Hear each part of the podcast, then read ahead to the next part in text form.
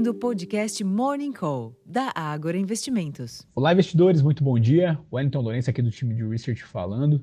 E a quarta-feira reserva a agenda econômica global mais importante, a decisão de política monetária nos Estados Unidos. Entretanto, antes disso, os mercados operam mais positivos tanto na Europa quanto os futuros de Nova York. No velho continente, o viés positivo repercute o dado da produção industrial de abril na zona do euro, que contrariou as expectativas de estabilidade e avançou 0,1%.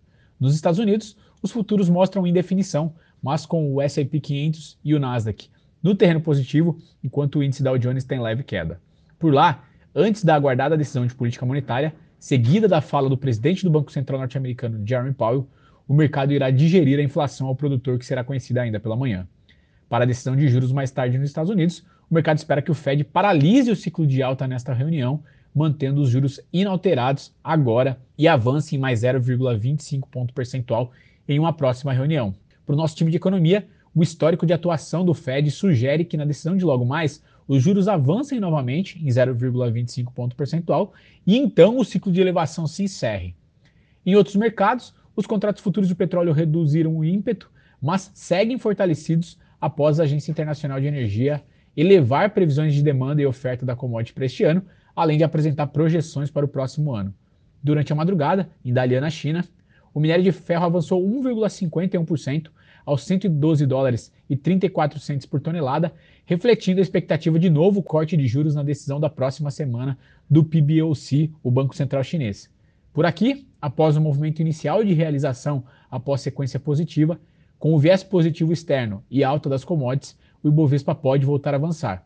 Além disso, Logo pela manhã será conhecido o dado de vendas no varejo, com expectativa de desaceleração em abril, o que poderia corroborar com a leitura de que a Selic pode começar a cair já na reunião de agosto. Para a agenda, então, as vendas no varejo restrito e ampliado saem às 9 horas, com a mediana das apostas indicando avanço de 0,2% em abril para o varejo restrito, após alta de 0,8% em março, e queda de 2% para o varejo ampliado, após a forte alta de 3,6% na leitura anterior. Agenda ainda reserva o fluxo cambial semanal às 14h30. Nos Estados Unidos, às 9h30, é esperada a inflação ao produtor, chamado PPI do mês de maio, mas a principal agenda será a decisão de política monetária às 15 horas. Em seguida, é a vez de Jerome Powell, presidente do Fed, proferir coletiva. Por fim, à noite, já com os mercados ocidentais fechados, é a vez das leituras de maio da produção industrial e vendas no varejo na China, que caso mostrem sinais de fraqueza na segunda maior economia do mundo, podem reforçar a possibilidade de novos estímulos econômicos por lá. Bom, pessoal, esses são os destaques para essa quarta-feira. Desejo a todos um excelente dia de bons negócios e até a próxima.